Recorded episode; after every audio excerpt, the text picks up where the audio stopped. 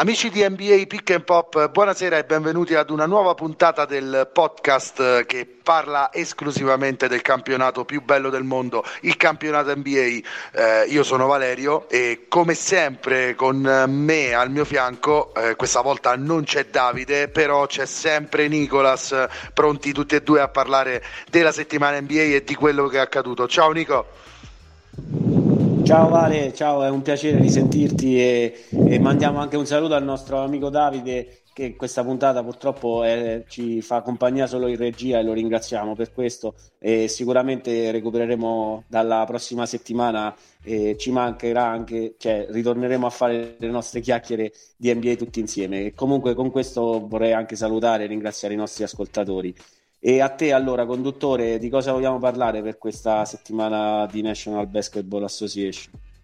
Eh, conduttore per una settimana, me lo prendo e mi unisco ai saluti e ad un grande abbraccio al nostro pubblico. Li ringraziamo perché questo mese di novembre appena chiuso è stato il migliore negli ascolti finora da quando siamo nati, quindi grazie davvero a tutti voi eh, che vi fate far compagnia da questi tre amigos che sbagliano sempre le previsioni.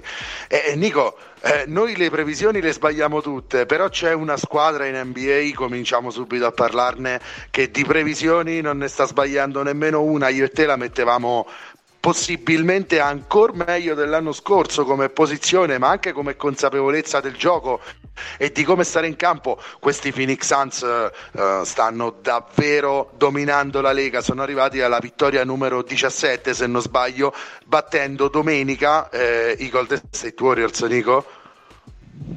Ehm, no, battendoli credo... Lunedì? lunedì? Sì, sì, vabbè, martedì. come vogliamo. Eh. Giochi del fuso orario, se vogliamo dire eh, eh che giorno era in USA o era qui, però non è esatto, il punto. Esatto. Il punto è che i Phoenix Suns, come dicevi bene, hanno, hanno registrato la loro diciassettesima vittoria consecutiva, che è record di franchigia e direi sono messi abbastanza bene per riuscire a migliorare questa, questo record e, vi parliamo quando questa notte ci saranno ospiti i Detroit Pistons eh, fanalino di coda della Easter Conference eh, che hanno anche una striscia a loro volta ma di sconfitte arrivata fino a 7 e quindi un po' che... meno onorevole come striscia ecco sì, quello sì, e soprattutto penso che le due strisce si allungheranno nelle loro direzioni opposte, ovvero ci sarà l'ottava, penso, sconfitta dei Pistons e mi auguro per Chris Paul e compagni che possano aggiornare questo record e continuare,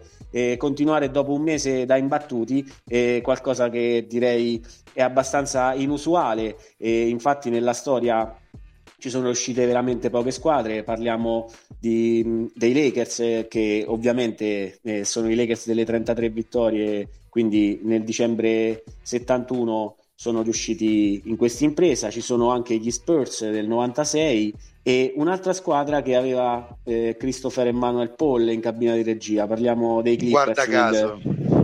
Caso strano nel 2012. Guarda un po' e per ripetersi c'è una squadra che credo abbia nel suo allenatore, visto la, parliamo di eh, 20, eh, 18 anni dopo, perché gli Spurs avevo detto nel marzo 96 eh, riuscirono in un mese da imbattuti e gli Spurs sempre di, di Popovic, ma direi con giocatori totalmente diversi, nel marzo del 2014 sono riusciti un'altra volta ad avere un mese da imbattuti, quindi ecco eh, qualcosa che non capita spesso e i Suns sono riusciti, veniamo magari al basket giocato, alla, alla partita in questione, sono riusciti a sopperire all'assenza di Devin Booker che purtroppo ha avuto un risentimento andando a canestro durante il primo tempo e per precauzione ovviamente eh, è stato tenuto fuori e credo forse salterà anche magari questa partita stasera contro i Pistons, eh, non lo so, ancora non ci sono notizie riguardo alle partite in ogni caso eh, la squadra ha saputo sopperire con la sua mentalità, è stato detto sia dal coach che,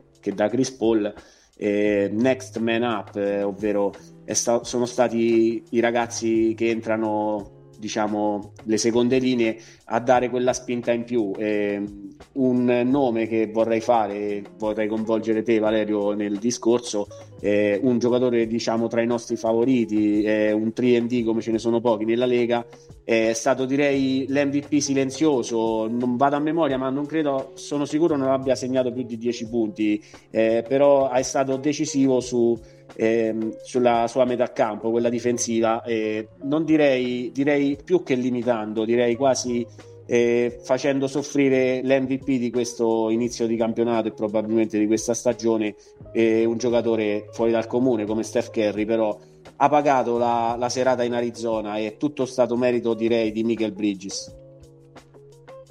Eh, hai per me eh, pienamente ragione Nico, eh, Michael Bridges è uno dei motivi secondo me per cui questi Phoenix Suns sono così efficaci in attacco ma anche in difesa. Hai detto bene anche eh, dicendo che non segna poi molto, però ti dico anche che segna sempre quando conta.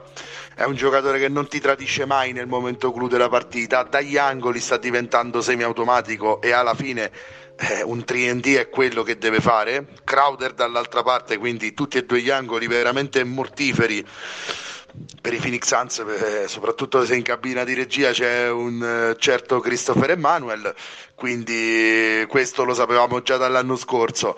Eh, Michael Bridges ha letteralmente messo la museruola a Steph Curry, ehm, facendolo giocare veramente male, 12 punti se non sbaglio e eh, veramente una prestazione pessima al tiro, forse la peggiore di quest'anno, anzi direi nettamente la peggiore di quest'anno.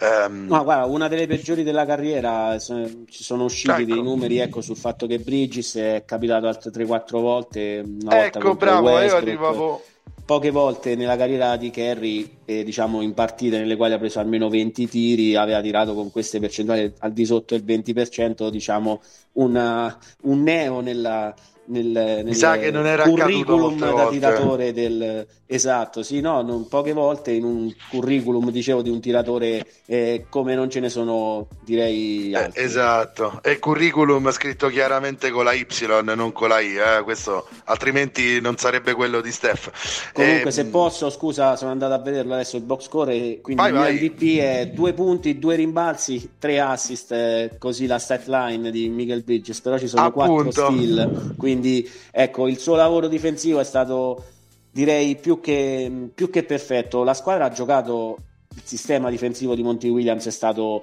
direi quello di cambiare finché c'era da cambiare e poi avere comunque questo ragazzo con braccia lunghe, con voglia di difendere e di sacrificarsi a dare tutto sul, ripeto, eh, pari merito con Kevin Durant, miglior realizzatore capocannoniere eh, sono in coabitazione i due ex compagni ai Warriors, eh, KD e Steph, sono i due capocannonieri al momento della regular season, quindi ehm, direi riuscire a fermarlo è stato qualcosa di incredibile. Ma... Se possiamo, scusa, ti chiamo un altro nome, uno che a differenza del suo compagno, stessa classe draft, eh, Michael Bridges, eh, Michele è stato pagato quest'estate. Questo ragazzo invece ancora non ha avuto i suoi soldi, però eh, sta diciamo eh, dimostrando sul campo e con i Warriors eh, la sua presenza eh, sotto canestro di Andre Ayton parliamo secondo me ha fatto una grande prestazione Dal, dalla sua maturazione e crescita passano le fortune della squadra di CP3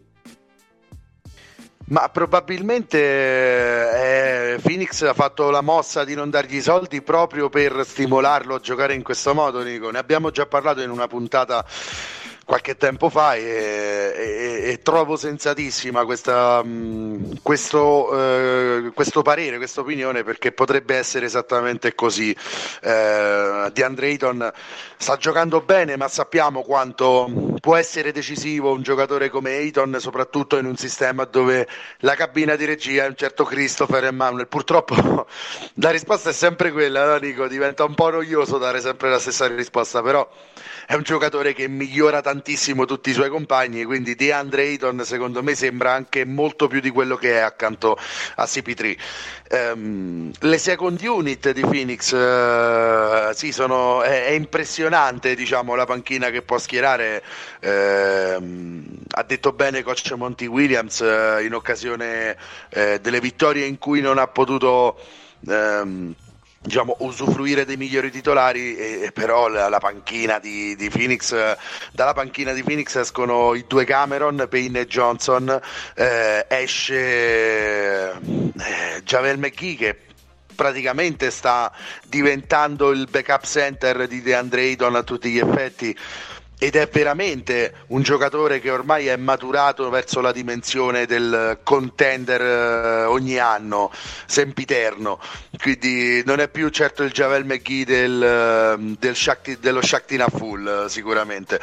Eh, che dire, la domanda che viene naturale adesso, eh, Landry Shemet, beh, mi ero dimenticato nella second unit di Phoenix per dirne un altro, ma la domanda che mi viene da farti, anzi che mi pongo anche io è eh, forse allora sono questi Phoenix Suns l'anti-Gold State Warriors di quest'anno, perché i Warriors nessuno li aveva preventivati minimamente eh, al primo posto della Western Conference. Hanno tutte le carte in regola per rimanerci anche senza Clay Thompson. E tu hai ragione quando dici che deve rientrare sia Clay e anche Wiseman ha cominciato a riallenarsi con eh, i Santa Cruz Warriors in G League.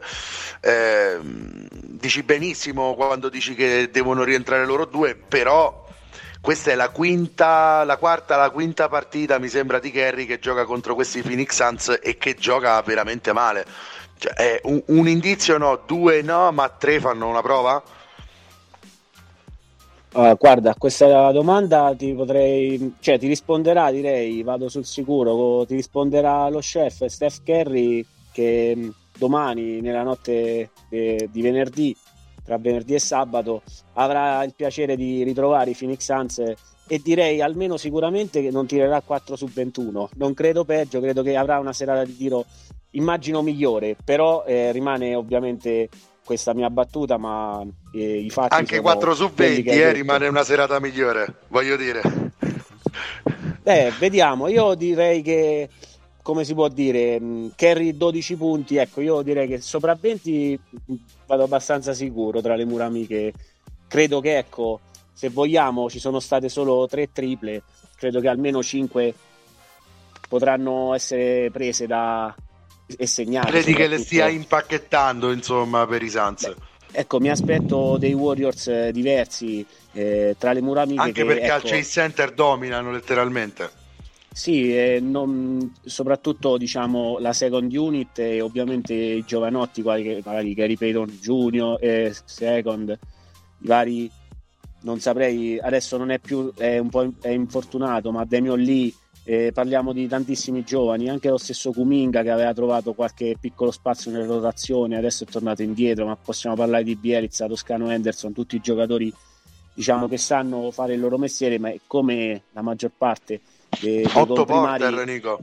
8 porter che, be- esatto. che stagione che sta facendo? 8 porter al minimo salariale Beh sì, mh, mm, Otto Porter, sì, parlavi prima di Shakti Naful, anche lui ha vinto un MVP in una stagione per una difesa direi Beh, il distrattone, eh, storica. Diciamo. Il sì, esatto. Una, di, una difesa del eh, bello addormentato, lo chiamerei il bello addormentato Otto Porter in questo in Meglio di lui sono J.R. Smith che va a salutare gli amici in panchina.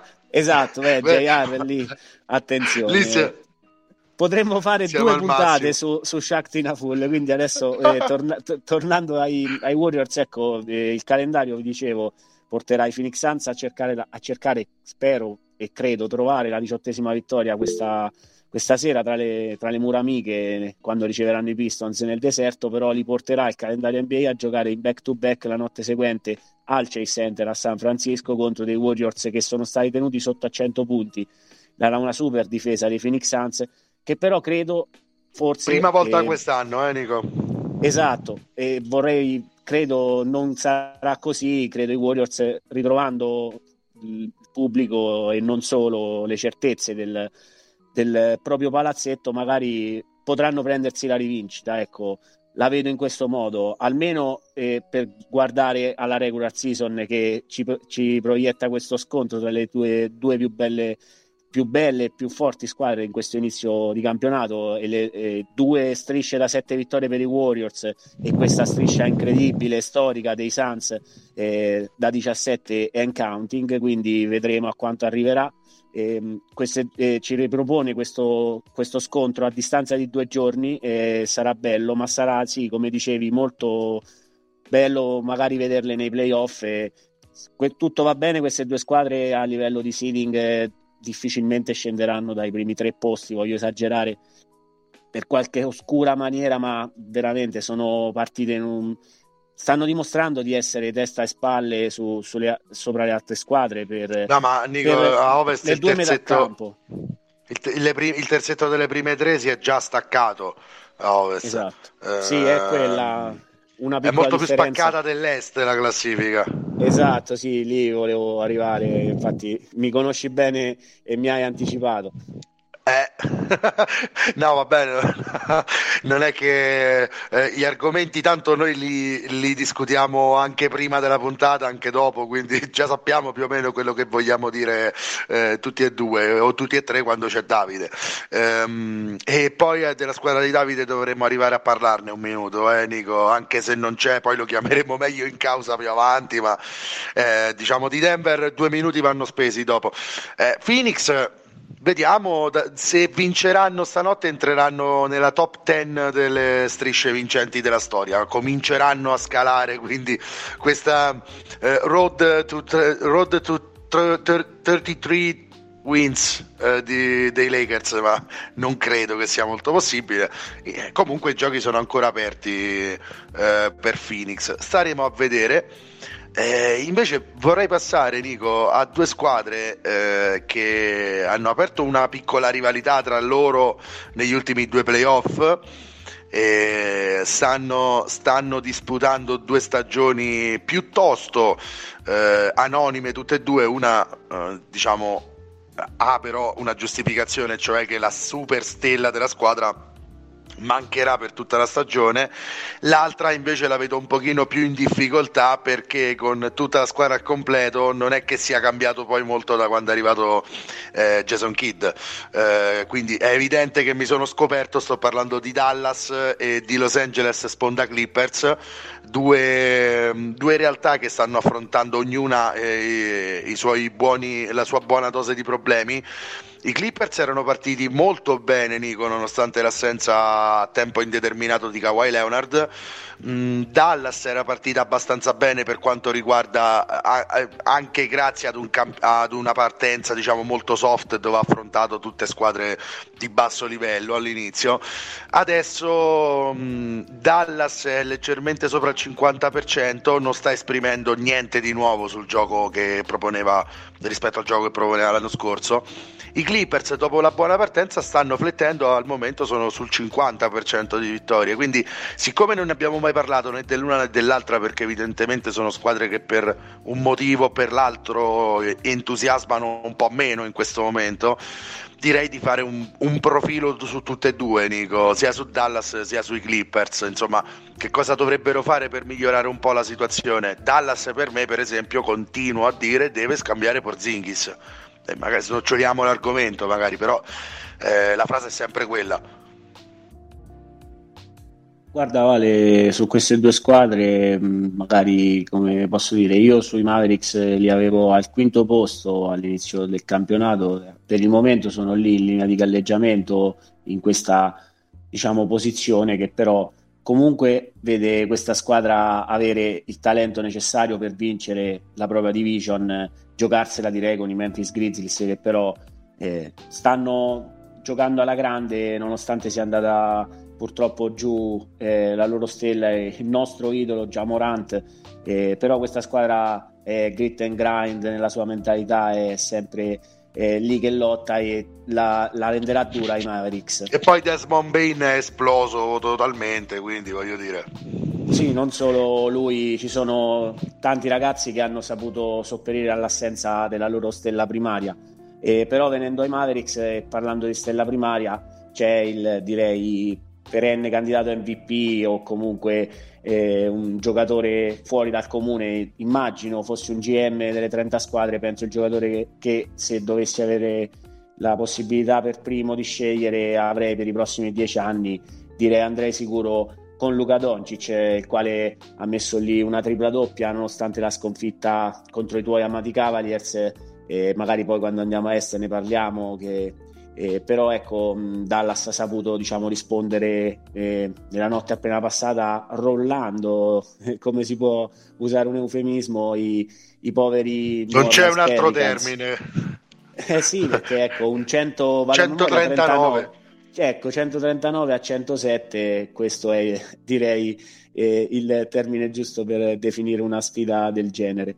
E, ehm, in questa partita eh, Porzingis il suo l'ha fatto una doppia doppia. Quello che sta facendo da quando ho avuto anche la possibilità di vederlo giocare contro i Celtics nella direi per me notte infame del, del tiro e del déjà vu di Doncic che mette il tiro per vincerla da tre l'anno scorso e la rimette quest'anno.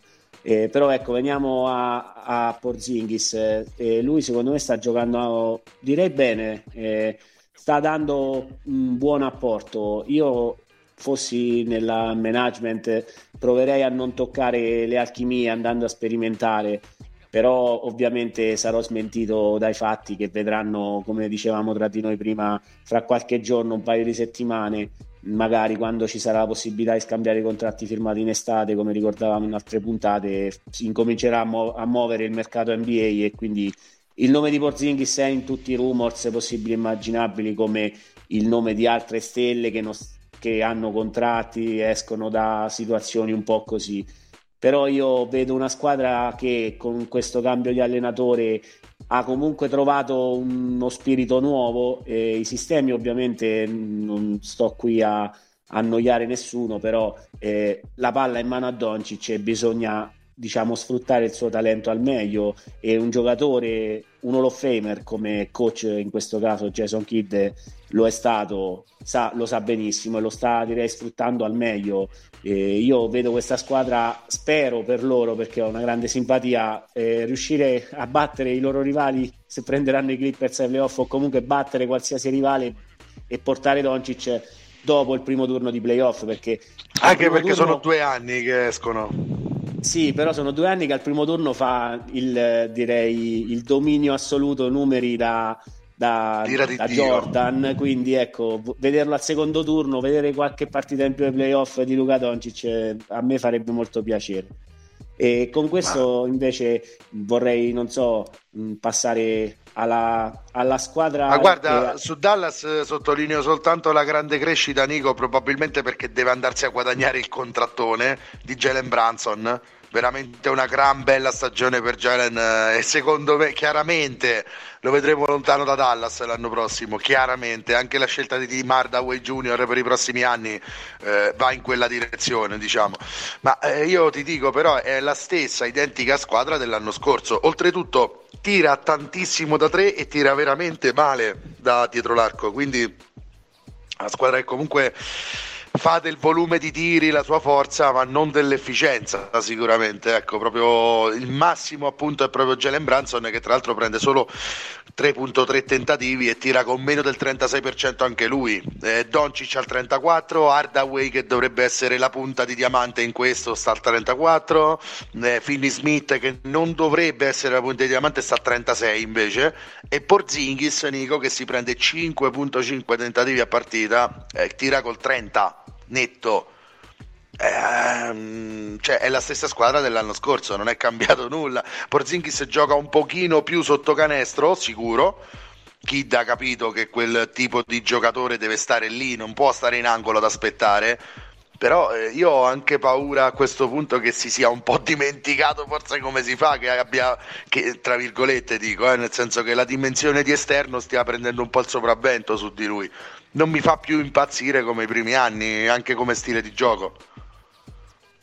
Ma sicuramente io limiterei un po' di più, appunto, vista la percentuale, i numeri non mentono, eh, i suoi tentativi da tre e cercherei di spingerlo eh, appunto a eh, giocare con lui da 5, eh, diciamo, cosa che non avviene almeno col quintetto di partenza, poi diciamo si va ovviamente di piano partita in piano partita a seconda dell'avversario, però c'è sempre Dwight Powell quindi ecco non è una squadra con eh, ovviamente magari Jalen Branson da citato eh, e ecco il discorso è lo stesso di Bridges e di Ayton stessa classe del draft ragazzo che non ha avuto diciamo eh, assicurazioni dai Mavericks e sta giocando per la sua carriera e diciamo il suo futuro a livello economico lo sta dimostrando e sta giocando alla grande eh, quindi è Breakout season eh? 15 4 e 5 è tanta roba sì, sta giocando direi da, eh, non perché ce ne sono di migliori, però tra dei giocatori più migliorato il suo nome avrebbe cittadinanza, diciamo così. Sì, da sesto uomo dell'anno anche potrebbe star giocando, diciamo, eh, in quei eh, quello lì. è un po' più, diciamo 15 4 e 5, dico, tanto tanto. Sì, dipendente secondo me dal record della squadra, ho paura, però a eh, livello sì, di sì, cifre chiaro. se lo meriterebbe, se credo, però andando storicamente vedo sempre essere premiati come sesto uomo qualcuno che esce diciamo da una panchina di una delle migliori squadre a livello di Est o Western Conference, quindi eh, forse eh, sarebbe comunque bello magari premiare un sesto uomo eh, indistintamente, premiare il miglior sesto uomo, quel giocatore che magari e è proprio l'arma in più di, di alcune squadre, che siano esse eh, diciamo le migliori o siano magari squadre che lottano al 50% della classifica. E qua Branson avrebbe cittadinanza sicuramente. Clippers, Nico? Ecco, sì, veniamo, veniamo venendo ai Clippers, i, i, i figli dei, degli dei minori a Los Angeles, se vogliamo.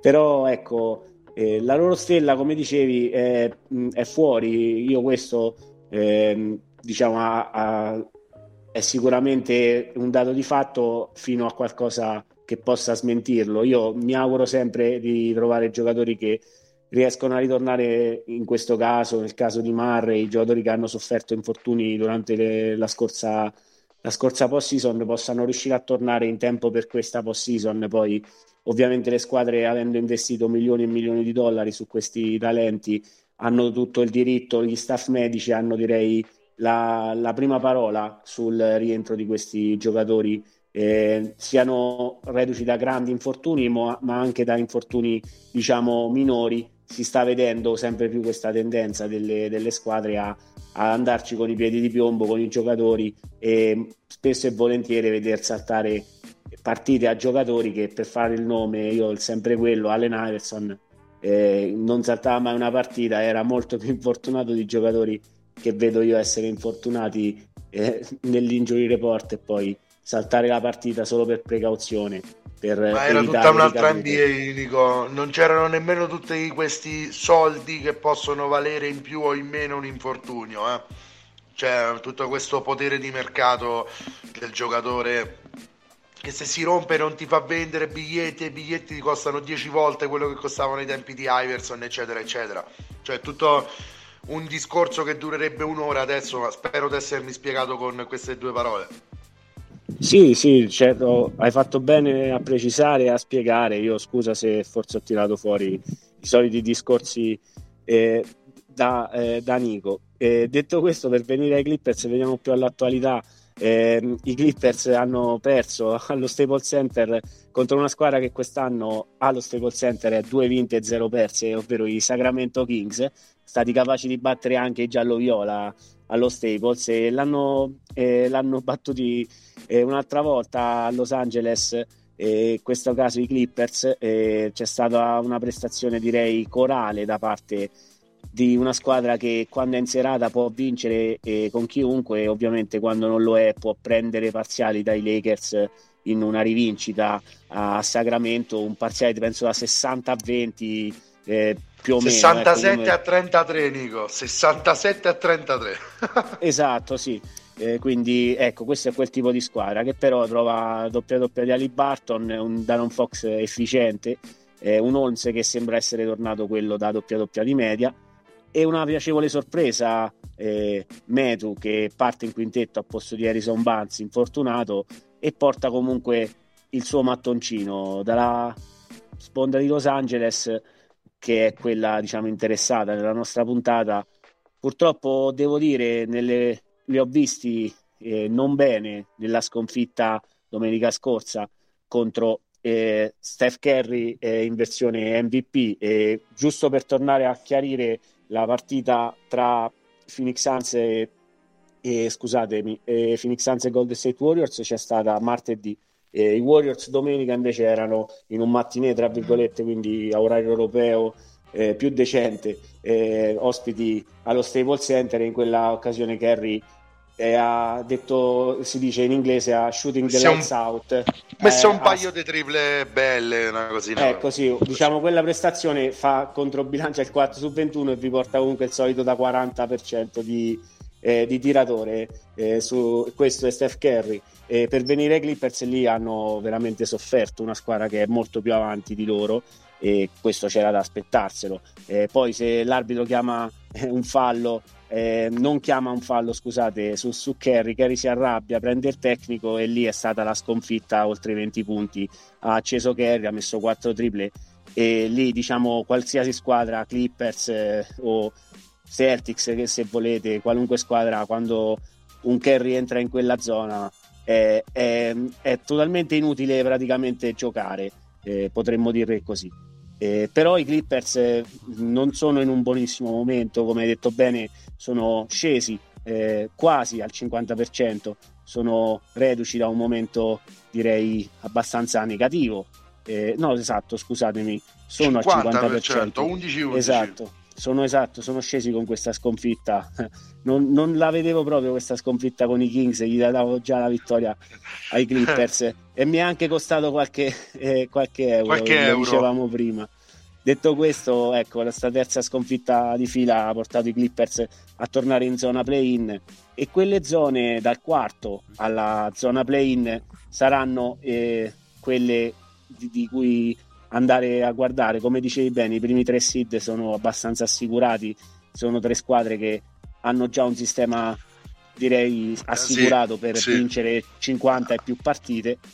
Ma direi che la Western forse Nico è già spac- spezzata in tre tronconi che saranno verosimilmente quelli fino alla fine, cioè le prime tre, le ultime 11, 12, 3, le ultime 5 Uh, a meno che Sacramento non faccia l'upset sul Minnesota, io le altre non le vedo più sotto, ok? Quindi dalla quarta alla decima saranno quelle, però sarà un Vietnam per capire chi va decima e chi va quarta, quello senza dubbio.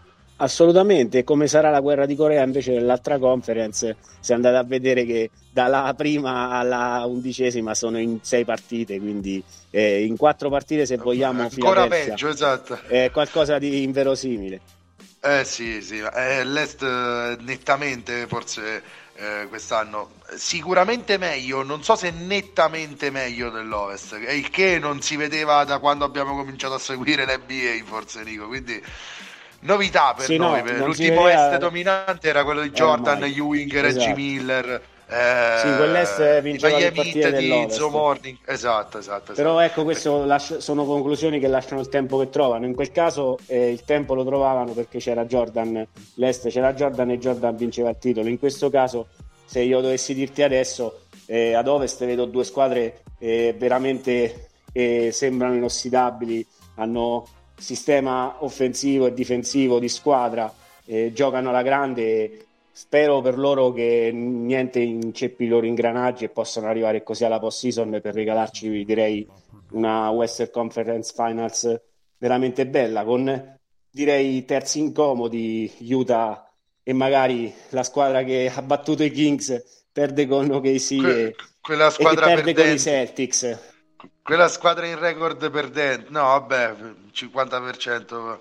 Quella squadra che doveva contendere, ma non ricordo come si chiamano, ma poi non ne voglio nemmeno parlare, quindi Colo- colori molto sgargianti nella maglietta, però no, non ricordo come si chiamano. Eh, I cugini di questi Clippers, però, eh, mi dicevano, eh sì, forse anche loro potrebbero con l'andare del tempo provare a fare la contender. Per ora, però, non lo sono se- senza dubbio. Eh, quindi, sicuramente eh, contender non lo sono i cugini dei Clippers che però aspettano Kawhi e sperano nel suo rientro poi ai play-in valli a sfidare i Clippers eh, con Kawhi Leonard io insomma Direi, preferirei ecco, altri avversari vorrei, infatti condivido con te, per il momento, eh, l'ho detto prima, se i Sacramento Kings battono le due squadre di Los Angeles, l'altra sono i Lakers, credo.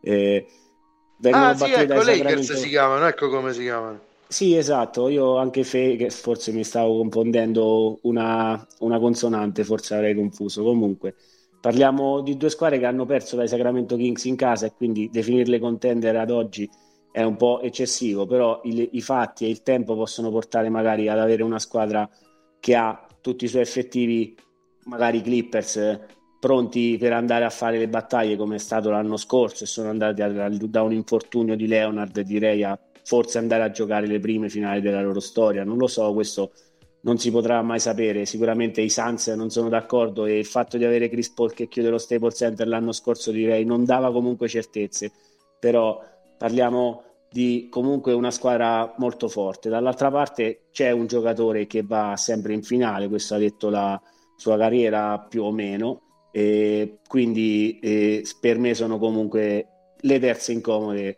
sono loro insieme agli Utah Jets che dicevo l'Ovest è comunque pieno di squadre. Parlando a livello ipotetico e di infortuni stavamo dicendo e vorrei tirare fuori al volo poi ne riparleremo bene con Davide questo argomento. Parlando di infortuni parlerei ecco, di Denver sì. Sì, sì, sì, perché, se, se c'era una squadra che contender non lo è, sono i Lakers, un'altra squadra che contender doveva esserlo, ma non lo sarà se continua così eh, la pletora di infortuni infinita che stanno subendo, sono i Denver Nuggets. Credo sia questa la squadra a cui ti riferivi, Nico. Eh, sì, sì, l'avevo Nuggets, detto, sì. Eh, i Denver se Nuggets, c'è Jokic infatti... cambia tutto, ma se non c'è Jokic eh, eh, diventa veramente dura e anche grama da giocare la partita perché forse ormai sono anche su- super dipendenti dal gioco di Jokic e senza di lui sono davvero pesci fuor d'acqua i Nuggets. Beh sì, eh, i Denver Nuggets hanno sofferto l'assenza del loro MVP, si è visto, sono stati eh, capaci di perdere 6 o 7 partite in fila a cavallo delle scorse settimane e adesso hanno ritrovato il loro MVP che direi ha giocato a Miami una partita di quelle da ricordare e, e c'è stato fischiato dal pubblico per tutta la partita e la cosa comica è stata um... quello che mi ha detto Valerio e quindi io farò l'intervistatore e Valerio farà il Joker. Io eh, Joker eh, ma ti è stato cioè, ti ha dato fastidio eh, ti è entrato in testa ti hanno fischiato tutta la partita come è andata? Ehi fratello, guarda che io ho giocato in Serbia. e questa esatto. è stata la esatto. scenetta e questa è la scenetta sì evidentemente continuiamo a ripeterlo Nico forse in America non hanno capito bene cosa vuol dire tifo europeo perché se quelli degli hit sono fischi che ti entrano in testa eh, forse quando entreranno all'Oaca di Atene magari eh, allora a quel punto avranno un malore direttamente se entrano in testa i fischi di Miami No, diciamo, forse sì, eh, ritornano negli spogliatoi, non saprei. Diciamo, Credo non giochi la partita proprio. Qualcosa del genere. E detto questo, ecco, Nicola aveva quello, quella, direi, eh, benzina in più per giocare una partita come è stata da MVP, dominando il campo eh, in lungo e in largo e, e però eh, i Nuggets sono inciampati nella notte appena passata in una sconfitta eh, in quel di Orlando nel solito back to back che porta in Florida le squadre NBA a giocare eh, prima eh, con i Magic e poi con gli Heat o viceversa e esatto. in questo caso i Nuggets hanno trovato una sconfitta ma credo che nonostante il decimo posto ad oggi eh, appunto ultimo posto utile per il play-in se eh, troveranno in Joker e ne sono convinto la solita ancora che trascina la squadra, un MVP eh, che cammina quando entra in campo, quindi parliamo di uno dei migliori giocatori della Lega, capace di, di migliorare il livello dei suoi compagni e portarli anche al di sopra de, del loro talento effettivo. Quindi con questo io spero e credo che i Denver Nuggets riusciranno in qualche modo a trovare i play-in. Purtroppo la brutta certo che... Stata eh, sì, eh, no, esatto. quella di Porter Junior che si aggiunge al discorso che stavo facendo prima quando tiravo in casa appunto i Nuggets eh, il discorso ipotetico di Jamal Murray il quale ecco, è andato giù negli scorsi playoff e ci auguriamo di rivederlo presto in campo, diciamo così, però ecco, con tutta risposta, tra parentesi, PJ Dosier, anche lui si è fatto un crociato e parliamo sì di un giocatore comprimario. Stagione però... finita anche per Dosier. Esatto, quindi qualcosa nell'aria a Denver, non so, eh, diciamo non fortunati per fare le montagne battuta. rocciose evidentemente inciampano un po' ovunque perché se no eh, non si spiega la cosa eh, sì perché si è aggiunto Michael Porter Jr. anche lui eh, direi eh, stagione finita o qualcosa del genere quindi cioè, è, eh, è il caso dico, è il caso di tirare remi in barca per Denver e magari chi lo sa dato che la posizione è già non una delle migliori provare a puntare magari alle posizioni alte del draft vai mai a vedere che peschi la 1 e ti trovi banchero? Guarda, parli di qualcosa che anche lo stesso Davide aveva tirato fuori qualche sera fa e appunto viste le notizie e visto il fatto che, che Jokic aveva saltato 3-4 partite in fila eh, però ecco Jokic è tornato in campo e si è vista la differenza io credo che eh, questa squadra Nico, comunque un esempio calzante scusa tanto così te la faccio ancora più eh, suggestiva la cosa. Un qualcosa di simile David Robinson si rompe nel 95 nel 96 tanchiamo tanchiamo che prendiamo Tim Duncan?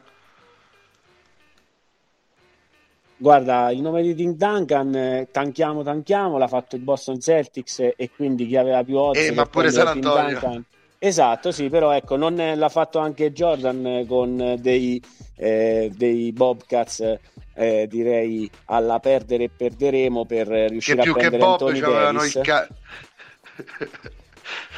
sì, una squadra direi da, da 7 vittorie e 59 sì. sconfitte, ne abbiamo già parlato, quindi ecco, eh, perdere per andare a prendersi qualche giocatore secondo me non è la via giusta. Detto questo eh, io credo appunto che il talento stesso di Jokic e di questo roster, nonostante le assenze, visto che le avversarie di cui parliamo per andare a giocare un play-in sono, immagino, eh, ipoteticamente dei Sacramento Kings che fanno la corsa dietro o i Minnesota Timberwolves che cavalcano un ottimo inizio, i Portland Trail Blazers che giocano come i Trail Blazers di, di Clyde, Clyde Drexler eh, in casa, ma fuori casa hanno vinto una partita e ne hanno perse 10. Quindi parliamo di tutte squadre che secondo me saranno lì a giocarsela. I Nuggets, nonostante le assenze, sono secondo me da play-in. Poi, eh, se la stagione dovesse virare a sud per sfortune varie di Jokic o magari per il management che ha queste visioni,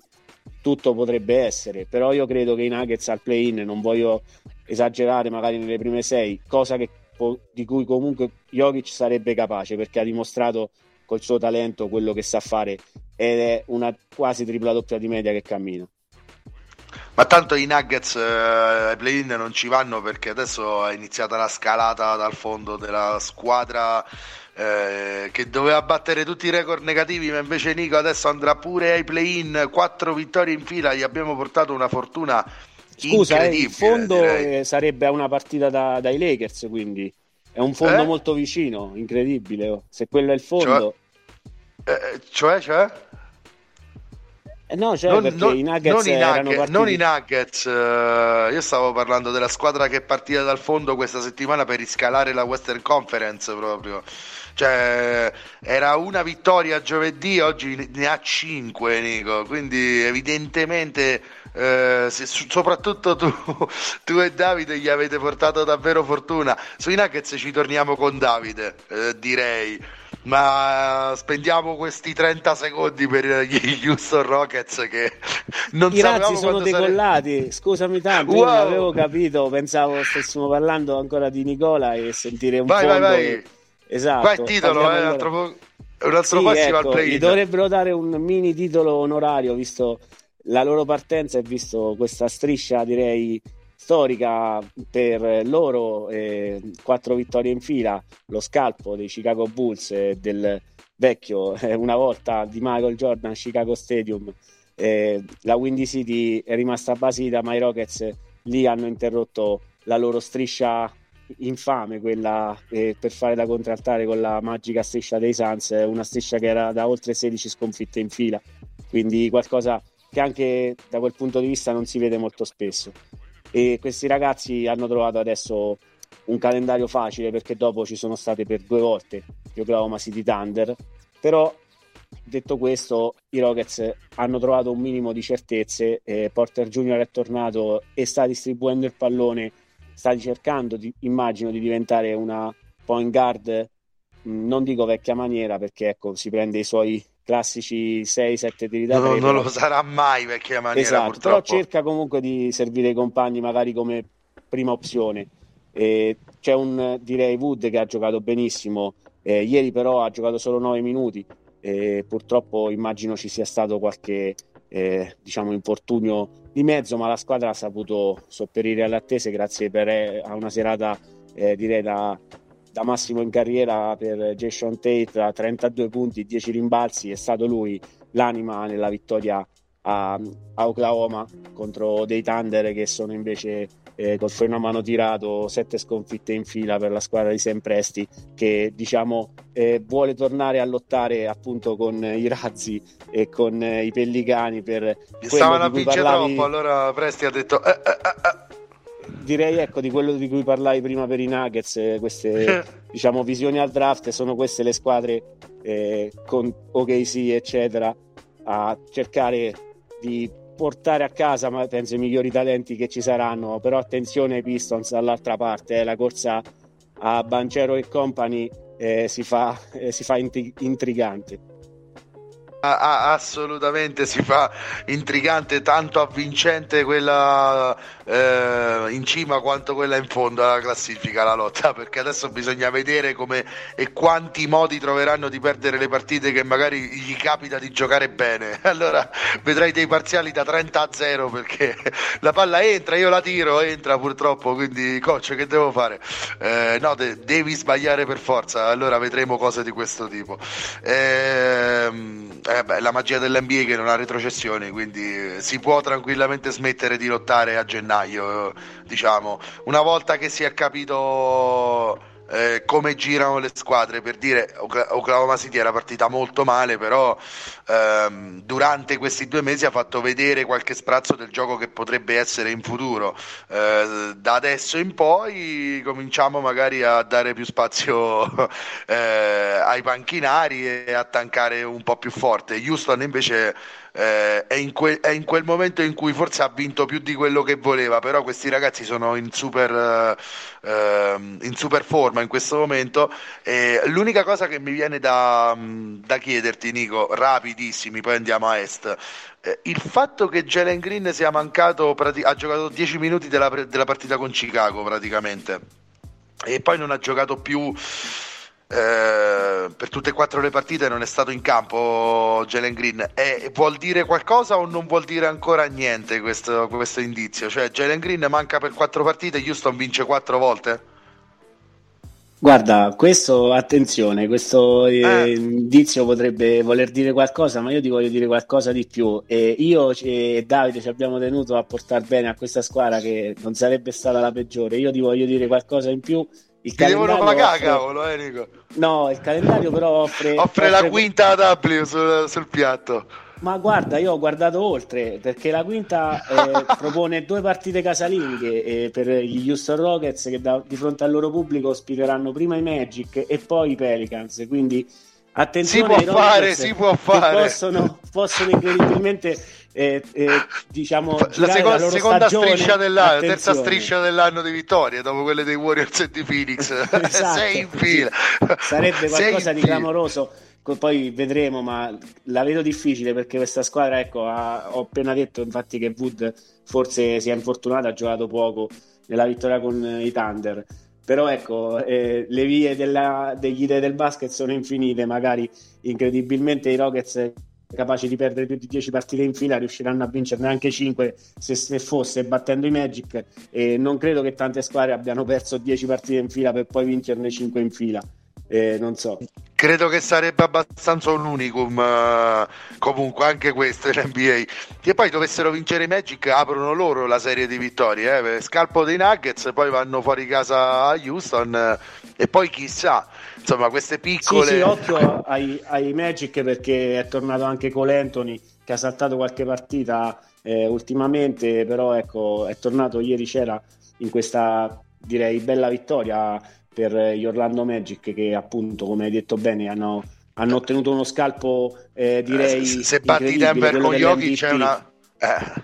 sì, se batti Denver con Yogi c'è una gran vittoria e tenendo, avevamo detto tra di noi che Jokic ecco, non ha giocato la sua miglior partita in questa stagione contro, contro i Nuggets e ecco, il merito va in Cole Anthony che è tornato e la, la, sua stat line è 24 punti, 8 rimbalzi, 7 assist, ripeto, il giocatore più migliorato è tra lui a est e Moranta a ovest.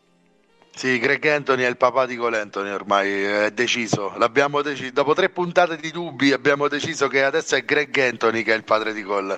Eh, e basta, non c'è da discutere, anche perché come torna Cole Anthony Orlando subito torna alla vittoria. Sarà molto importante in questa squadra. E Suggs, per dire la verità, sul discorso dei rookie ne sta un po' risentendo eh, della grande stagione di Colentoni, ma chiaramente perché lo spot che coprono è lo stesso.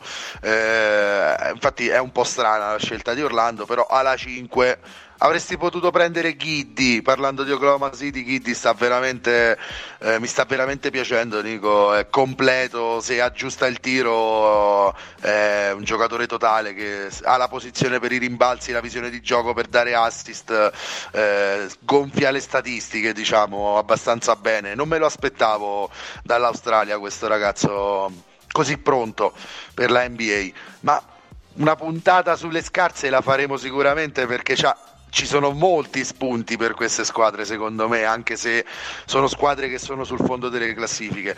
Andiamo a est, prima parlavamo di Denver, problemi per l'MVP, eh, però ecco, se, eh, se, se, Sparta piange Atene non ride, direi, perché dall'altra parte anche colui che l'anno scorso faceva la corsa sull'MVP, che poi eh, sarebbe stato Nikola Jokic, eh, l'altro centro dominante dell'NBA, eh, Joel Embiid eh, anche lui sta avendo una stagione abbastanza problematica con i suoi Philadelphia 76ers erano partiti molto bene poi eh, Embiid ha avuto problemi con il covid molto più di quello che ci si sarebbe aspettato è stato più fuori del dovuto.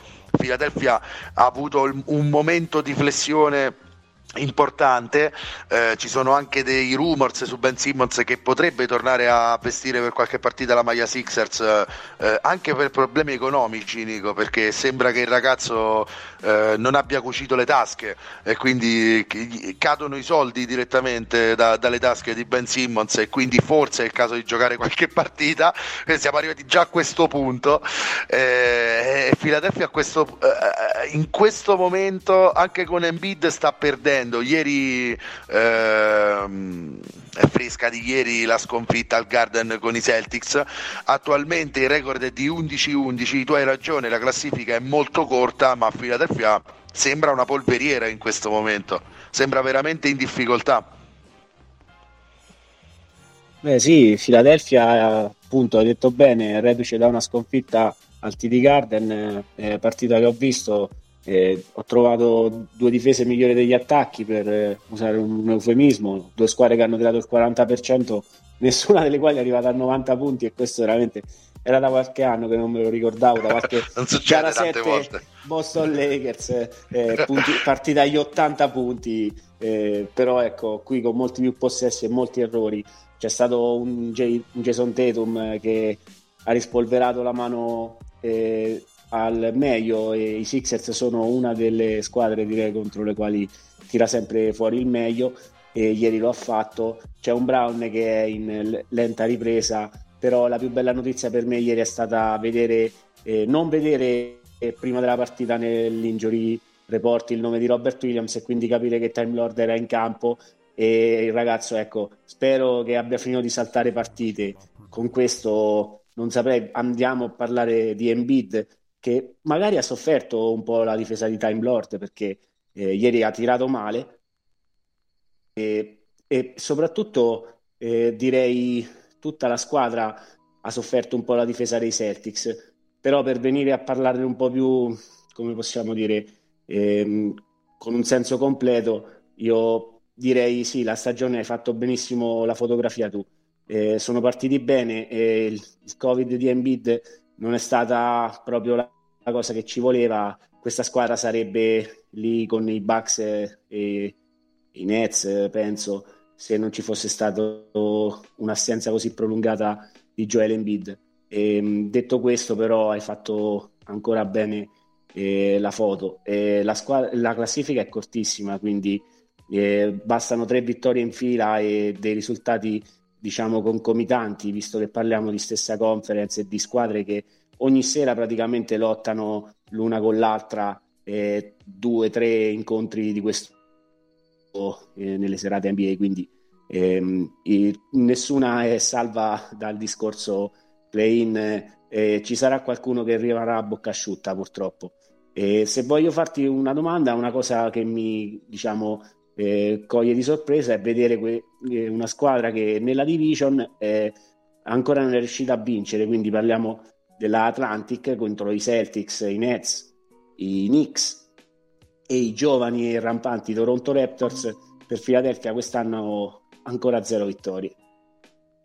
Eh, d'altronde, Nico, è una squadra che può perdere con ognuna delle singole squadre che mi hai elencato tra queste quattro. Eh, con Boston eh, non ho problemi a credere che possa perdere anche tutte le partite quest'anno, come potrebbe vincerle tutte quante. Cioè, ieri hanno perso, però potevano vincere, nel senso, con i Nets stesso discorso. I Knicks al momento come squadra io li vedo superiori ai Sixers di, di Doc Rivers, anche se come talento potrebbe sta sopra Philadelphia probabilmente. Ma come, come teamwork eh, è nettamente più sviluppato quello di, di New York. E Toronto è l'unica che Philadelphia può, può, può, battere sempre in questa regular season, ma Toronto, come abbiamo anche detto più e più volte, ha una serie di giovani rampanti che ogni partita possono farti veramente la partita della, della carriera fino a quel momento perché sono tutti molto giovani, eh, tutti molto fisicamente prestanti, penso ad Aciwa, penso a Scotty Barnes. Eh, su tutti, eh, hanno un hobby che è esploso quest'anno, sono molto contento per lui. Eh, Philadelphia è davvero nella condizione in questo momento di essere forse la più in difficoltà di queste cinque, addirittura più di Toronto, perché Toronto non ha nulla da chiedere a questa stagione.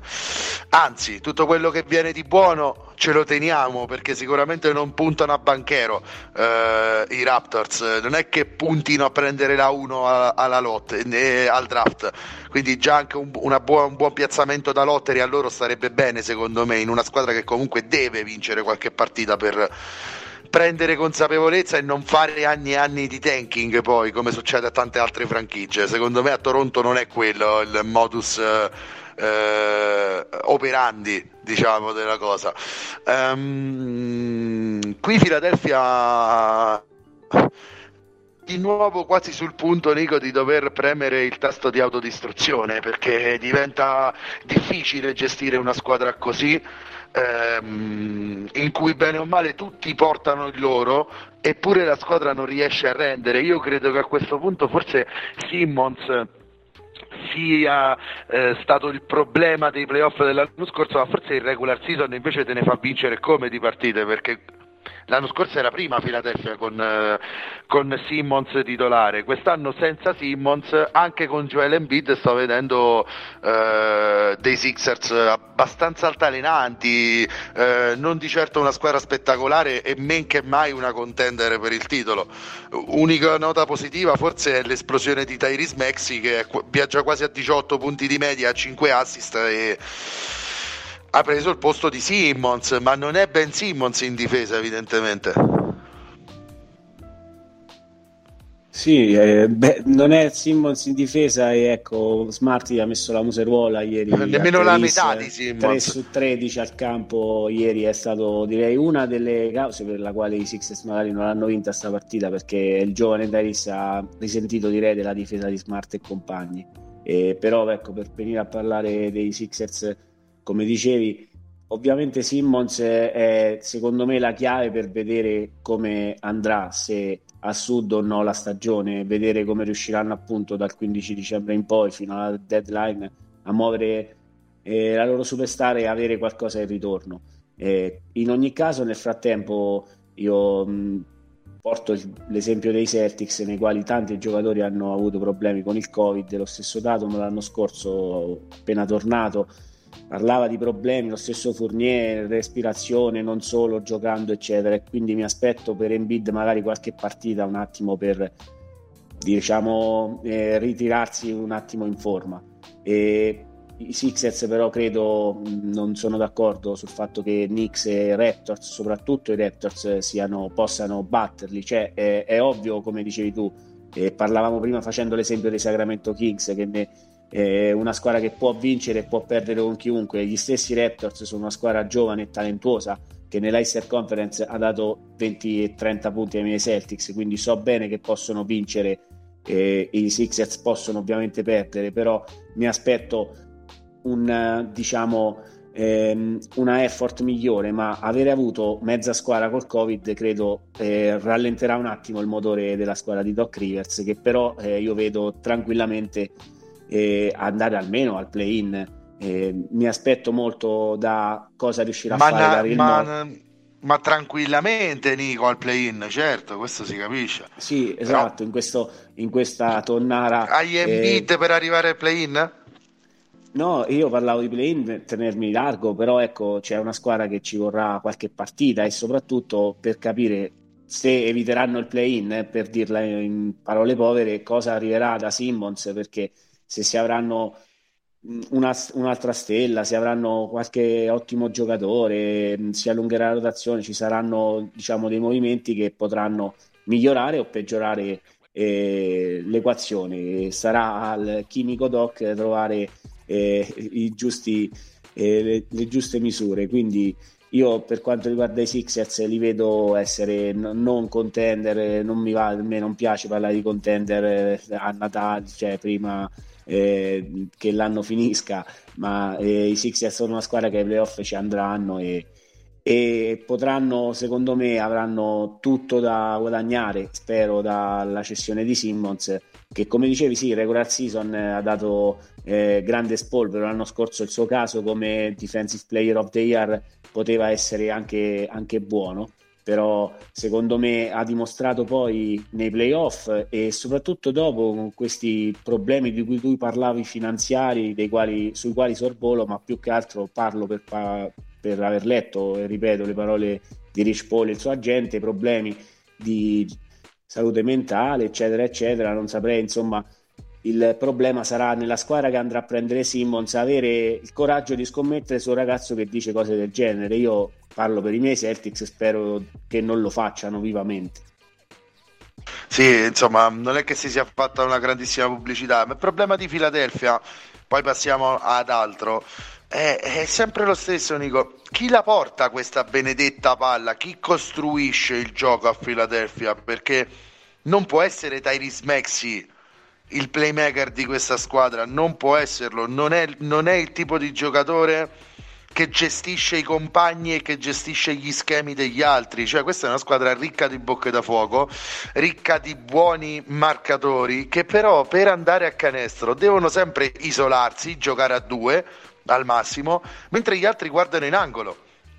È una squadra simil, capisci, con dovute ehm, con i dovuti pesi, eh, naturalmente. È simil Lakers, non ha molte soluzioni corali eh, anche perché no, diciamo per i Lakers è eccesso di comandanti in campo con la palla in mano per Philadelphia e non ce n'è uno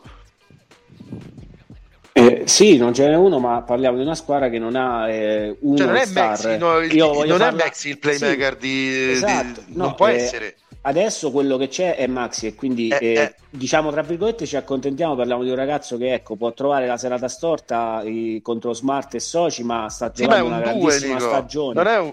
cioè è reinventato sì. uno è un 2 sì, può giocare può portare la palla non è naturalmente magari eh, servire i compagni e mettere il ritmo eh, il, il suo eh, eh, la sua idea di pallacanestro, però ecco, sarebbe molto meglio avere uno star, faccio, la faccio breve, le dico una, una proprio bomba così, eh, problema mio, problema tuo, Kyrie Irving per Ben Simmons, quindi ecco, Kyrie in quintetto, Maxi, eh, sesto uomo dell'anno, sesto... Sì, sì. Cioè, questo è il suo ruolo da sesto uomo dovrebbe essere. Esatto. Io capisco quello che tu dici. Ti, ti, ripeto che appunto i Sixers, come i Nets, tra parentesi, hanno non fuori hanno uno testa. star no, hanno fuori uno star dal, dal proprio quintetto, eh, nonostante lo abbiano a libro paga, eh, problemi diversi per i due, ma sempre attitudinali, eh, quindi magari un minimo di collegamento ci può stare lo stesso. quindi eh, dovranno eh, riuscire entrambe, direi, a tro- eh, riuscire a trovare la maniera di, di risolvere questo problema che per Kairi può essere farsi il vaccino in questo caso per Simmons credo ormai sia, siamo arrivati al punto eh, nel quale sia anche il pubblico di Filadelfia un pubblico non facile, che non perdona certe cose, e quindi eh, non è fila la città dell'amore fraterno, che però sa anche odiare forte, quindi eh, attenzione, Ben Simmons ha fatto troppo. Ha fatto troppo a Filadelfia, ha fatto il suo tempo nettamente. Eh, dovesse giocare qualche partita è per i problemini finanziari, secondo me, non per altro. Ehm, Philadelphia quindi è una squadra che dobbiamo tenere sott'occhio, sicuramente potrebbe crescere, ma potrebbe avere anche quel momento di rottura per cui uno fa esplodere la squadra, perché non, magari a livello psicologico non se ne può più in questo spogliatoio e devono uscire per forza alcuni elementi. Uh, Philadelphia comunque mi sembra una di quelle squadre che è vicina più a quello che a essere una squadra tranquilla, ecco, uh, questo sicuramente. Um, una squadra che eh, insomma veleggia tranquilla verso la riconquista delle primissime posizioni è Milwaukee. Nico eh, ieri non tanto per parlare di Milwaukee però non so se hai visto la partita o almeno la sintesi della partita incredibile che c'è stata con gli Charlotte Hornets dove la Melo Ball se non sbaglio è andato in Cari e, e Giannis eh, 40 12 e 9 è stata una partita veramente con i fiocchi da guardare, un ottimo spot per l'NBA e eh, tra, due, tra due squadre Nico che insomma cioè, qui parliamo degli Hornets noni ad est, secondo me gli Hornets ad ovest eh, sarebbero sopra Dallas, secondo me, in questo momento. Eh, perciò guarda, stiamo parlando. Guarda, se posso, io quando tu dicevi adesso parleremo di un'altra squadra, e volevo parlare anche degli Hornets, e proprio questa ecco, partita ecco, allora, mi saltava eh. all'occhio. E per fare Partitone, anche il nome di Lamelo eh, tra quelli, eh, cioè volevo dire ecco il nome di Lamelo tra quelli tra eh, il most improved anche lui una stagione è normale tra il primo e il secondo anno un giocatore che veramente sta giocando clamoroso eh, ha avuto un derby con suo fratello a Chicago dove sono usciti sconfitti gli Hornets, ma hanno dimostrato di saper tornare sotto da meno 20 in trasferta nella Windy City, dove sì, si può perdere con Houston, ma quello è un caso. E la, I Bulls sono per davvero una squadra di quelle serie che giocheranno i playoff quest'anno e è bello rivedere i Bulls de, dopo Rose e dopo tempi ancora più belli tornare a, nella post-season. Eh, sì. Però ecco, torniamo a parlare direi i nomi sono quelli, ne avevamo comunque parlato la settimana scorsa, ma ci piace parlare degli Hornets e del ritorno del buon Perché ci piacciono tanto questi Hornets, Nico. Sì, sono una squadra giovane che è sempre bella da vedere, hai detto hanno tirato fuori una partita mh, molto eh, spettacolare, ti dico solo il primo quarto eh, sembrava, non dico finita perché parliamo dei campioni in carica che hanno Giannis, quindi però 41 a 25 per eh, i giovanotti di Michael, eh, gli Hornets che sono andati ecco, bene davanti, però poi la partita è stata bellissima. I Bucks ovviamente sono tornati subito a giocarsela e se la sono, diciamo, si sono scambiati i pugni come dei pugili eh, fino all'ultima azione. E la Melo si ha giocato una partita direi clamorosa. Giannis è, è nelle sue normali partite, visto che sta giocando una stagione mostruosa, è un giocatore eh, mostruoso. su Giannis insomma non dobbiamo dire assolutamente nulla di Milwaukee ne abbiamo parlato già la settimana scorsa. Eh, sottolineavo di Charlotte eh, come in realtà eh, dicevamo prima di squadre che, ti, che tirano mali- Dallas tira malissimo dietro l'arco Sto vedendo le statistiche degli Hornets, Nico, invece questa sì che è una squadra che veramente tira benissimo da dietro l'arco. E ecco che il telecronista degli Hornets, che praticamente è il più pazzo di tutti i 30 in NBA, che a ogni canestro urla 30 secondi, è abbastanza giustificato perché è abituato a vedere il pallone entrare, diciamo, in queste azioni, anche perché ti faccio questa piccola stat line, Nico, Hayward 40%, la Melo Ball 40%, 38%, Terry Rozier 35%, Kelly Ubre 38%, Cody Martin e PJ Washington 48% da 3. Eh, stiamo parlando di una squadra che potenzialmente non, eh, vediamo, vediamo, se mi vieni dietro come paragone però sono dei piccoli Warriors in the making Guarda, purtroppo non ti vengo incontro perché non sono in the making, non credo, forse a livello di tentativi ci saremmo anche. Non diventeranno non i Warriors, ma... Non c'è quel concetto di, eh, diciamo, non c'è intanto avere Clay e Kerry, ci sono solo ma... loro e non ci sono imitazioni, se posso. È chiaro, Però ecco, il sistema è un il sistema, sistema inseguito, è non i giocatori. Sistema, esatto, stavo venendo a questo, il sistema è stato inseguito direi da tutte le squadre che hanno visto l'oro di, dei Warriors e hanno cercato di copiarlo come sempre va così nella storia delle NBA si Ma... sono copiati i sistemi eh. di Popovic eccetera eh. eccetera da triangolo e così via quindi non stiamo inventando no, eh, esatto, esatto. Eh, detto questo ehm, su Hornets però c'è un piccolo neo se vogliamo non è tutto oro quello che luccica perché ecco la Melo lascia queste partite nonostante ecco il box score però alla fine veda i campioni in carica incrementare la loro striscia di vittorie volare a otto successi di fila e invece gli Hornets incrementare la loro striscia di sconfitte, che infatti è arrivata a tre partite e da essere eh, ai playoff tra virgolette sicuri, quindi evitando il play-in, già si sono ritrovati noni. Questo è il discorso anche di fondo un po' della puntata della direi classifica super mega corta della Easter Conference e di come eh, infortuni e comunque in qualsiasi modo strisce vincenti e perdenti possano rimiscolare le carte ogni settimana. E questo è Eppure... anche direi la cosa bella Eppure gli Hornets, Nico, mi sembrano proprio una di quelle squadre che ha troppi giocatori buoni per crollare, come dicevamo prima, non mi ricordo di quale squadra. Quindi io li vedo non al play-in questi Hornets, io li vedo ai playoff uh, diretta, diretti uh, quest'anno. Guarda, Sono molto no, migliorati rispetto all'anno scorso in realtà.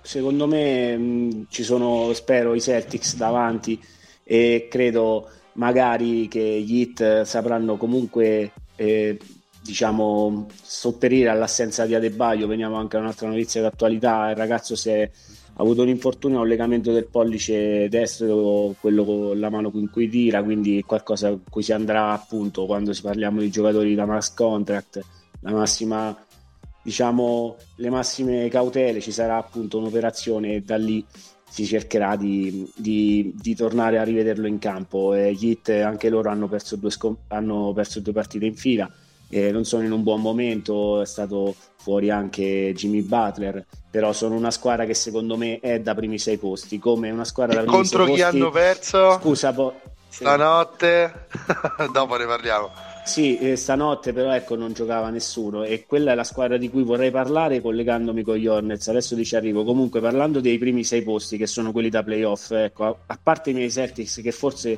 verranno fregati appunto da squadre come Bulls, Heat e direi Hawks, eh, secondo me sono queste tre squadre e, gli stessi Washington Wizards che cavalcano un momento bellissimo da inizio stagione perfetto potrebbero avere magari una ricaduta eh, un periodo noi, una settimana con qualche infortunio, eccetera. Un Gafford che non gioca eh, da anche lui da un premio dei Most Improved, un giocatore in doppia doppia mostruoso. Danielone.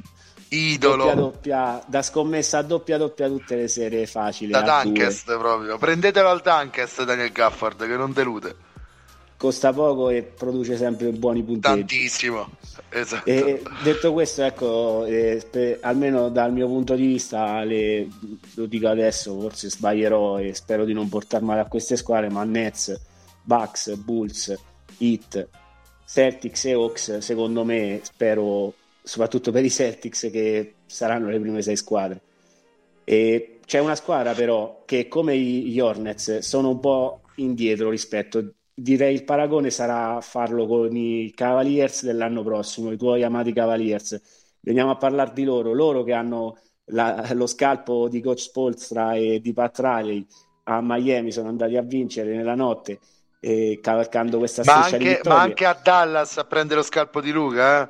esatto, sì, eh, no, eh, con Dallas era una partita casalinga dei Cavaliers no no, giocavano a Dallas No, guarda, io controllo, vabbè, comunque... Eh, Erano a Dallas. Da...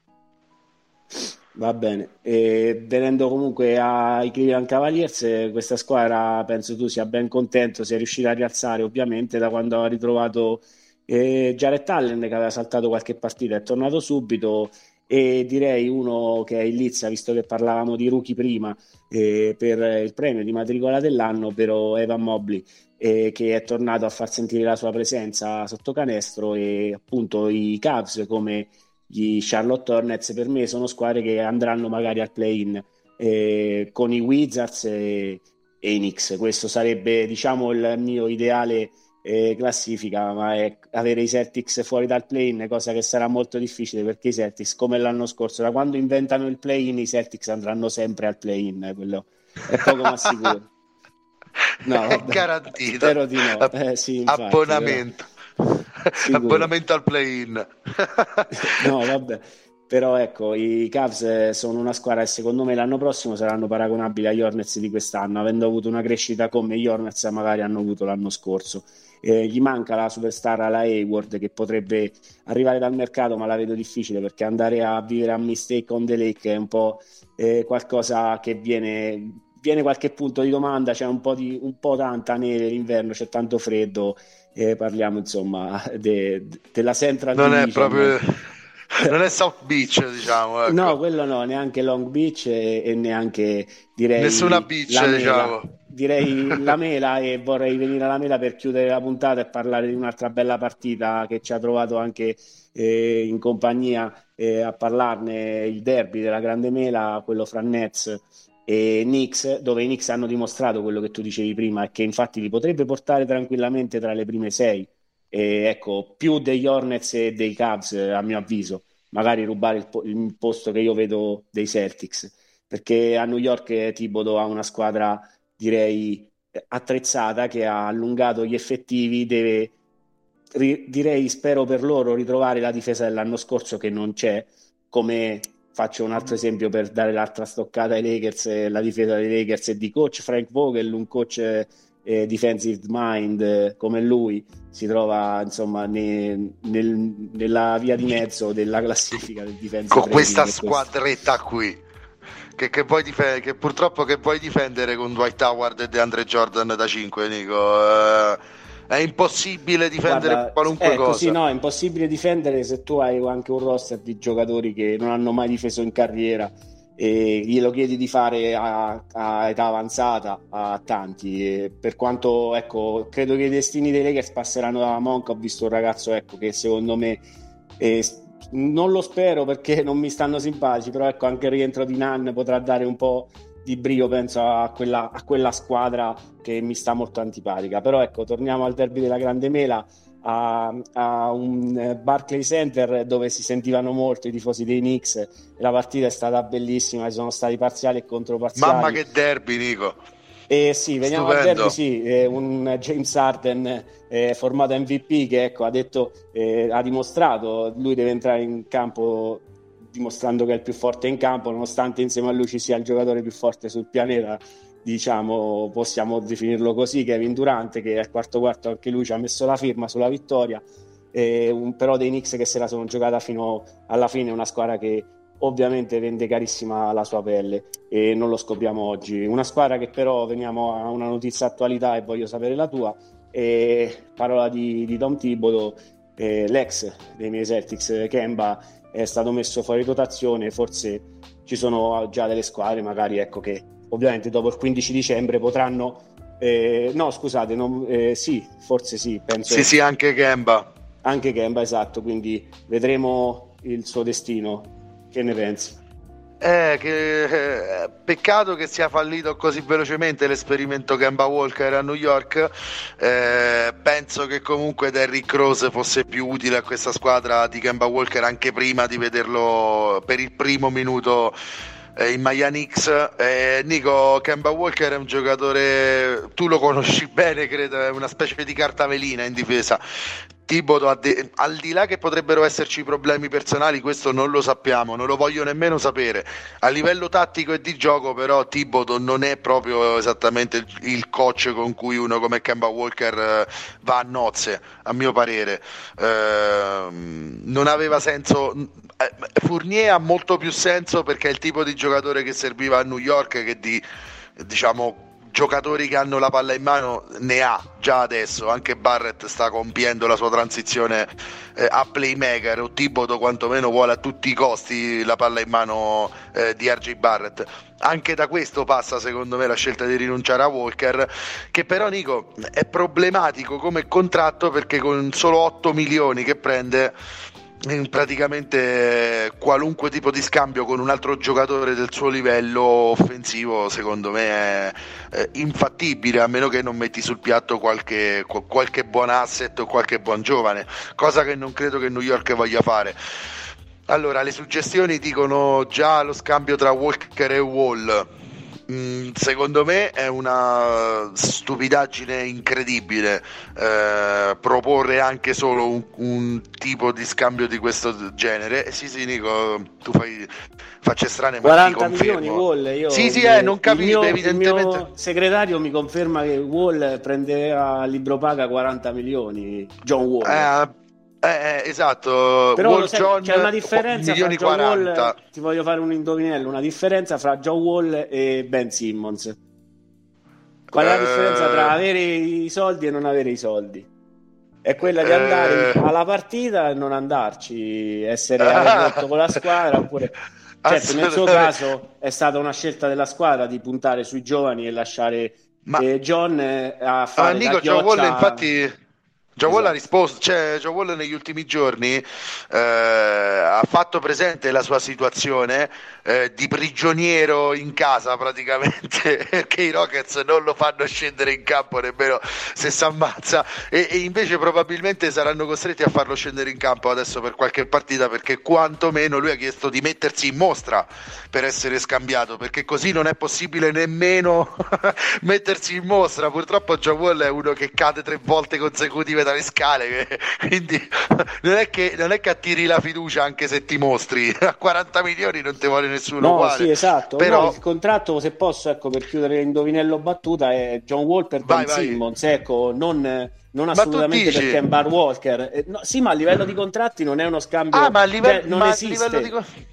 Ma certo, però sono dei rumor che purtroppo pagine anche mainstream, non facciamo i nomi, non sia mai che magari ci ascoltano, eh, fanno così, è incredibile, ma fanno questi, espongono questi scambi perché per loro i salari non esistono, cioè evidentemente loro credono che l'NBA sia come la Serie A quindi con le plusvalenze, cavoli vari, si può fare tutto, non si può fare questo in NBA. Lo ricordiamo a chi è novizio di questo mondo, eh, gli scambi vanno sempre pareggiati a livello contrattuale, quindi se io mando 40 milioni di wall, New York mi deve mandare con un'oscillazione Nico di 3 milioni, una cosa del genere, tra 37 e 43 diciamo, eh, milioni di valori di, valo- di contratti, ecco. Quindi Kemba Walker prende 8 e già l'amico Taddi già lo diceva, insomma, no, ma è facilissimo, è gioco facile, minimo dovresti muovere Randall per fare questo, minimo, altrimenti non, no, però eh, non ha senso, sen- mm, quindi saltiamo questo. Scusa Kemba se Walker... posso, sorvoliamo, sì, se ti vengo a rispondere su Kemba e ti, mi spezzo il cuore, ti faccio un altro esempio appunto perché parlo spezzo il cuore di un ragazzo che questi problemi fisici li ha cominciati a avere ai Celtics e, mm, a Charlotte parliamo di un ragazzo che ecco 1,80 portava la squadra ai playoff eh, 25 è partito, lista è partito da rookie nella squadra da 6 vittorie e 59 sconfitte, però poi ecco ehm, il ragazzo è venuto su un all-star. Eh, come un all-star era un altro piccolo folletto bianco-verde, il profeta Isaiah Thomas, che ha avuto anche lui un declino con i problemi fisici. E parliamo di un altro ragazzo che è 1,80 neanche per scherzo, parliamo sotto l'1,75, quello che sia. Parliamo di giocatori piccoli, folletti magici che ci fanno scaldare il cuore, che però ovviamente quando hanno problemi fisici ehm, soprattutto in difesa in questi due casi parliamo di giocatori che eh, vanno sotto eh, con chiunque finché hanno la forza e diciamo il fisico per reggere contatti su contatti e andare ogni sera comunque a segnare e a continuare a prendere falli nonostante in difesa Kemba Walker parliamo di un ragazzo che si sacrificava molto, prendeva sfondamenti anche, e, quindi sono ragazzi che... Eh, ma la tenuta fisica volta... è quella che è, Nico. Esatto, quindi quello è purtroppo per i Knicks qualcosa che sapevano, ecco, eh, loro hanno pagato 8 milioni, i Celtics ne hanno pagato molti più milioni, quello sarebbe stato uno scambio ipotizzabile con, ti faccio così, eh, un Kemba da 30 eh, milioni che prendeva ai Celtics eh, per Wall, eh, da parte dei Celtics un altro filler, si dice, contratti per arrivare appunto a quella soglia della quale parlavi bene prima. E detto questo, ecco, eh, Joe Wall vorrà mettersi in mostra e speriamo che i Rockets eh, eh, diciamo lo, sguin- lo sguinzaglino così a, forse arriveranno alle sei vittorie magiche di cui parlavamo ah prima. no lo dovranno far giocare Nico sicuramente qualche partita perché lui si è molto lamentato di questa situazione e io vado incontro alla sua richiesta sono d'accordissimo cioè mi, non mi vuoi in squadra fai come Cleveland, no? per esempio, sta facendo fare vetrina a Kevin Love ieri 22 punti e, e, la, e, e 6 triple su 8 Kevin Love. Eh, ragazzi, se non gioca è un cadavere, eh, sappiamo che è un cadavere, no? uno se lo immagina proprio come un cadavere. Blake Griffin, cadavere, Joe Wall, cadavere, Kevin Love, cadavere. Se li metti in campo, quantomeno dai l'opportunità a questi giocatori eh, di far vedere quello che ancora sanno fare. Eh, Kevin Love con i suoi 20 minuti sta fa- partita sta facendo una stagione davvero, oh, devo dire Nico, non me lo aspettavo, onesta, davvero onesta, eh, dalla panchina facendo da chioccia eh, agli altri giocatori, come tiratore tra i lunghi e elite, eh, Kevin Love Nico, non possiamo dire eh, certo di no, eh, era un cadavere fino a pochi mesi fa, adesso io ho una considerazione di Kevin Love molto meno cadaverica, cioè non è, non è che Dennis Rodman, siamo d'accordo? Cioè, il 34enne che ti svolta ancora di più la squadra, ma avercelo magari un Kevin Love immaginalo con una mid level ex- exception. Eh, beh, è una bella merce in quel caso. Ehm, adesso giocando forse qualche squadra potrebbe decidere di fare la scommessa su Kevin Love. O magari rimane a Cleveland ma ti è sempre utile. In questo modo ti è sempre utile eh, Joe Wall è in una situazione non per scelta sua, tra virgolette, eh, in cui lui non può ma- nemmeno mettersi in mostra, Nico. Sì, Quindi... no, hai fatto il nome un altro giocatore scambiabile per John Wall, Kevin Love col suo contratto, troviamo il Ma no, ma no, ma che Voglio dici? fare un esempio per fare ma sì, ma, ma lascia Però perdere per la mia vita. Kevin Love, se io fossi un general manager Già il mistake on the lake, ci aggiungi Wall anche. Eh, no, per dire, però, per quella gente che non sa fare neanche quattro punti di matematica. Per fare l'ultimo, eh, l'ultima considerazione, poi davvero chiudiamo, Nico, perché abbiamo sforato di nuovo, anche se siamo solo in due. Ehm, su Rubio la vorrei fare questa considerazione. Ascoltavo eh, proprio stamattina l'ultimo episodio di, degli amici di NBA Popcorn e Dario ehm, faceva un'ottima osservazione, secondo me, eh, dicendo eh, Phoenix, eh, valutando Phoenix prima di Chris Paul, già avevano avuto un'ottima stagione e Booker aveva, fatto, aveva cominciato la sua transizione eh, da scorer a stella consapevole della squadra proprio quando al suo fianco c'era Ricky Rubio, Nico. Se ti ricordi c'era anche molto rimasto male Rubio di non rimanere a Phoenix e a Cleveland sta facendo praticamente secondo me eh, lo stesso effetto, la stessa cosa e quindi a questo punto ti dico Rubio è un giocatore che io vorrei vorrei avere in qualunque squadra perché se ti migliora così tanto la consapevolezza dei compagni è una specie di mini mini mini Chris Paul. Molto minima ecco hai fatto ah, bene però capisci parlare... cosa voglio dire. Sì sì sì assolutamente hai fatto bene a tornare a parlare dei Cavaliers che dovevano essere appunto da Ivan Mobley a eh, il nostro argomento di chiusura. E Rubio è una delle diciamo eh, non tanto segrete, eh, dei non tanto segreti motivi per i quali i Cavs sono lì a lottare per i playoff, il play-in, quello che tu voglia. Secondo me il play-in potrà essere il loro obiettivo. Ma re- contento del play-in. Direi, questo penso possa essere una grande stagione, una grande crescita Io mi piacerebbe vedere Rubio ai Celtics, penso ci sarebbero molte squadre che avrebbero piacere avere un uh, ottimo giocatore come lui, però ecco, se Devin Booker ha fatto il salto grazie anche a una um, leadership di un playmaker che sa, ha saputo servire. Io ero d'accordo da... con Dario, Nico. Sì, Secondo me il salto l'ha cominciato già dalla stagione con Rubio. Assolutamente, da quella ha iniziato la sua scalata che già l'aveva visto ehm, per chiudere la puntata anche una squadra che aveva perso anche più di 10 partite in fila, ne aveva perse 15-16 di questi Sans e quindi vederli resuscitare adesso a anni di distanza e vincere 17 partite in fila, forse 18, eccetera. Questo è una bellissima chiave della NBA che fa riflettere e che ci spiega appunto parlare di altri campionati, di altri sport, perché questo secondo tanti, secondo noi è lo sport più bello che ci sia, è la lega migliore che ci sia.